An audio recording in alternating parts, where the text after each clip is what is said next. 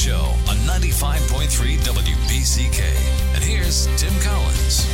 I'm Phil O'Reilly in for Tim Collins. And this morning we have a very special guest with us joining us. And he's a Battle Creek native, and I'm sure many know you well, Bob. Bob Rowe, welcome to the program. Good morning, Phil, and good morning, Battle Creek. Good to talk to you, and I hope your buddy's having a good vacation. I hope so, too. Yeah, he always finds some good things to do. And I think there's a honey-do list, too, probably. So usually is. Yeah. Got to get the stuff done, though. Got to keep everybody happy. That's right. Now, Bob, for those who may not know, tell us a little bit more about yourself. You were in Battle Creek for quite a few years, but you moved away, what, in the 80s, you said? Yeah, somewhere in that vicinity, Phil. I was born and raised in Battle Creek, went to Fremont School, and 12 years at Battle Creek Saint Phillips. Okay. And started my career there in town at the Attic Lounge, which was the old Pancake House vicinity over there on Dickman Road, and Ernie Moore's back room. Probably many of the younger viewers won't remember that, but I started out in Battle Creek, and it's my hometown, and that's where my heart is. Yeah, well, we're both members of the same parish as well, then. Great. So, yeah. Great. Well, very cool. You're going to tell us a little bit this morning about an instrument of healing. Tell us a little bit about and get started here. Well, Phil, it's a documentary we've been working on for about a year and a half, and many people that know me know that in addition to my concert and club career, I've had an outreach to senior citizens in nursing homes for many decades, and it's my heart also, and I love it. And an independent filmmaker decided to do a film and a documentary about our work and our outreach, and it also features the well-known Green Valley Boys from the Green Valley Jamboree days on Channel 3, and Luke Lenhardt, and it just kind of goes into depth about why I have done this all these years and what it means to me, and also what it means to the seniors. And incidentally, I started right out there in Battle Creek at Calhoun County Medical Care Facility, bringing music to the seniors. So, that's where I started doing this. Well, that has to be so rewarding. I know, I've volunteered at some of these places doing various things. When we were back in high school, too, we'd go over there and sing or bring our chorus from my high school and everything. So, and to see the smiles and the It just, you can just tell how wonderful the reaction is. Well, you nailed it there. I mean, I'll never forget one time I was up north in Grayling, I think, somewhere in that area, and I have a habit of kind of having the residents sitting in a semicircle, and there was a lady on the end of the semicircle that was kind of out of it and slumped down in her wheelchair, and I kept going around to where she was singing This Little Light of Mine, I'm Gonna Let It Shine, and finally she opened her eyes, and she sat up in that chair and gave me the biggest smile you ever saw, and started singing that song. In fact, a few weeks later, the activity directors called and says, "You got to come back here. We can't get her to stop singing This Little Light of Mine." And I mean, it's little things like that people sometimes don't get. But just think about how you or I would feel if we were sitting in a care facility day in and day out with nothing to look forward to, and not much joy. And so what we do really does make a difference in the lives of people that are often forgotten, and many of them have no relatives or have nobody to visit them on a regular basis. So it's a good thing. How many various homes do you think you've performed at and met up with? You're going to make me work early in the day here.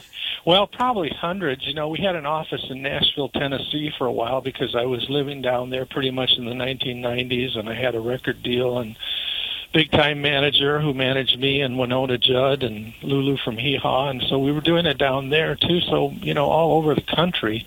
We're pretty much focused on Michigan at this point. We do over 120 programs a year. Mm-hmm. In addition to myself and the Green Valley Boys, we do have 30 other talented professional artists and performers.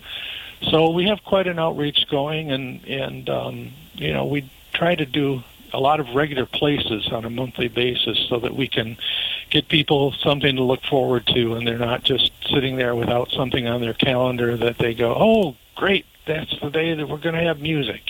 Right. So as far as the people that perform with you, how do you go about finding all these talented folks? Well, sometimes they find us, and, you know, from all of my years of doing clubs and doing concerts, I got acquainted with lots and lots of musicians around the country. Mm-hmm. And I basically kind of handpicked people in the beginning that I knew would have a heart for what we're doing and that would care about the elderly and also be able to do music from their era that they would recognize, you know, like You Are My Sunshine and the Tennessee Waltz and some of the older tunes. So that people just kind of came to me and contacted me, and I used some of my friends that I worked with in the beginning. Now, I would imagine all your performers have had various life experiences and different ages and everything, and they have. Yeah. They have, and that's one big aspect to what we're doing, Phil, is it's very interactive. We have people telling stories. We have people telling jokes. Excuse me. And we have everybody, you know, interacting all the time with the seniors, you know, hugging and when permissible, and talking to them and getting the people to enter into the music and sing along and you know, and the nice thing is you get to talking to a senior, and they will tell you their life story. You don't really have to pry too much, and they open up pretty easily. And so it's not just the music or just entertainment, it's getting people involved and helping them get to know their neighbors in the facility and the people they're sitting next to. So it has a lot of benefits for their social life as well.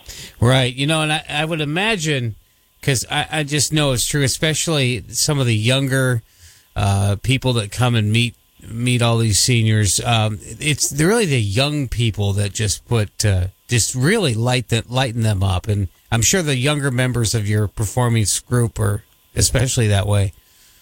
You know, they are, and it's a double-edged sword, too, Phil. I love to see the reaction on the young performers' faces when they discover this for the first time, and they go, wow, this is really a cool thing, you know? I mean, and it's amazing how open many young people are, and they get into a situation like this and they discover how fun the elderly can be and how interesting. And like you said a few minutes ago, what a great impact what we're doing and what they're doing on the elderly is. They just really enjoy it. So I think it benefits the performers and the young people as well as the elderly. Well, yeah, and I'm sure, I mean, obviously the places that you go, some really don't have necessarily an idea about what's going on, but, you know, maybe it comes to them here and there. But there are also some people that are very mentally alert and aware of their history. And, man, I bet some of your crew there really learn a lot from them, obviously a big history lesson. They do, and like I said, there's a lot less cynicism in the youth than people might think. You know, they're interested in new experiences, and that this is one that they have, and they go, oh, wow, I just didn't know this existed. Yeah. The interesting thing is, you know, you're talking about many of the residents that are alert. The cool thing is, though, there are many people that are sadly suffering from Alzheimer's disease and dementia, and we find that when nothing else can break through that barrier, music can. And it's just a fascinating thing.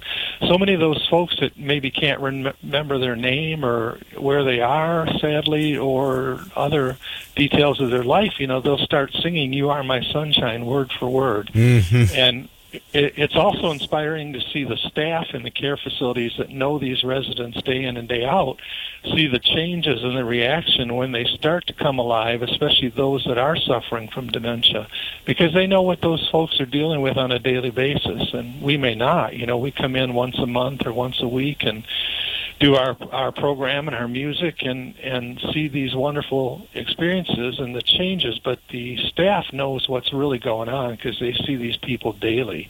So they know the significance of the changes that happen during the music program, and, you know, they're pretty big. Right. Well, we're talking with Bob Rowe, and Instrument of Healing is the program, and we're going to come back here in just a bit, if you can hang on, Bob. And we'll talk a little bit more about the documentary coming up. It's WBCK. Good morning. .3 WBCK. And this morning we have Battle Creek native Bob Rowe on with us as we are talking about a very exciting documentary for seniors as Bob is traveling around the country and mainly in Michigan performing the Instrument of Healing. And Bob, welcome back to the program. Thank you, Phil. Great to be with you and your great listeners this morning. Oh, yes, indeed. And this Instrument of Healing, it's a documentary that is going to be premiering in August here? It's going to air first around the 24th of August at 10 p.m. and on the 27th around the same time and 31st at 6 and other times at all prime time. And it is going to be launched at our own West Michigan WGVU public television, and we're hoping and planning that from there it will also be aired on Michigan affiliates around the state and then around the country. So we have WGVU, who is the hosting station for the show, and they're going to be distributing it nationally as well. So we're very grateful and excited, appreciative to them for doing this. Sure, and we're happy to promote it here as well. And Great. Yes, and it's the Renaissance Enterprises. That's right. Yeah, that's the name of the organization I founded in the late 80s, and we kind of came up with that name because Renaissance has a double name entendre, kind of a variety of arts, and also rebirth is what it means, and that's what we're all about. Sure. Now, let's talk a little bit more about the what's in the Instrument of Healing documentary as far as the lineup and sure. Yeah. Go ahead. Well, there's been a lot of different mini documentaries, quote unquote, about our work on a whole lot of different television networks, from CNN to some older ones on PBS, and also many of the Christian networks and the global Catholic network like EWTN. This is the first one that's ever really been in depth about why we do this and why I do it and how I started out doing it, and what my inspiration was, and there's a lot of conversation in it as well as some good music and some wonderful interviews with our Green Valley boys and Luke Lenhardt and some of the activity personnel in the nursing homes. And they will talk about what this means to the elderly and what an impact it has on their life. But primarily it goes into a lot of depth and a lot of ideas that maybe the public aren't familiar with as to exactly why I do this and what got me started. People have asked this question of me for years, and this is really a chance for us to explain this. And we're real excited about it, and we think it's going to be real interesting for folks to watch. Right, exactly. And it's how does it start off it's musically here? Well, it starts out with a song I wrote called Higher Ground. And a song that I wrote not too awful long ago about the choices we face in this world, which is, getting kind of more troubled every year we go along. And the song kind of talks about how we have a choice to either sink in the mud of despair and discouragement and negativity, or we have the option to rise up to higher ground. And this is the one lesson I've learned from all of our seniors is nobody has control over the cards they're dealt in this world. You can set out with all kinds of ideals and dreams and desires, but a lot of them don't necessarily work out the way you think they are. And the happiest seniors I've ever met are the ones that learn to take the good things that did happen in their life and the things, even if they were unexpected, and celebrate and build up on them and make that the best thing in their life instead of getting bitter about what didn't happen or what didn't go their way. So that's what the opening song is Higher Ground. I'm moving up. Gotcha. Well, and as seniors look back on their lives and we look at this pandemic as a nation and, none of us have ever experienced anything like this. Not in our lifetime. No. But if you think about some of these seniors and what they've dealt with their entire life. And I've lost a lot of my dear seniors from the pandemic, and I don't want to get into politics because I believe I want to be somebody that people can look to and our message, no matter what your beliefs are. But I do like to encourage people to think seriously about getting the vaccination. Yeah, I personally have seen too many people pass away from this terrible virus, and I know it's real, and I know the best way to fight it right now is the vaccine. Right, and these seniors, having to spend their time in these homes, and they get bored, and they don't, if they don't have people to entertain them. You know, yep. It's really hard. So, of course, with the pandemic, it's made that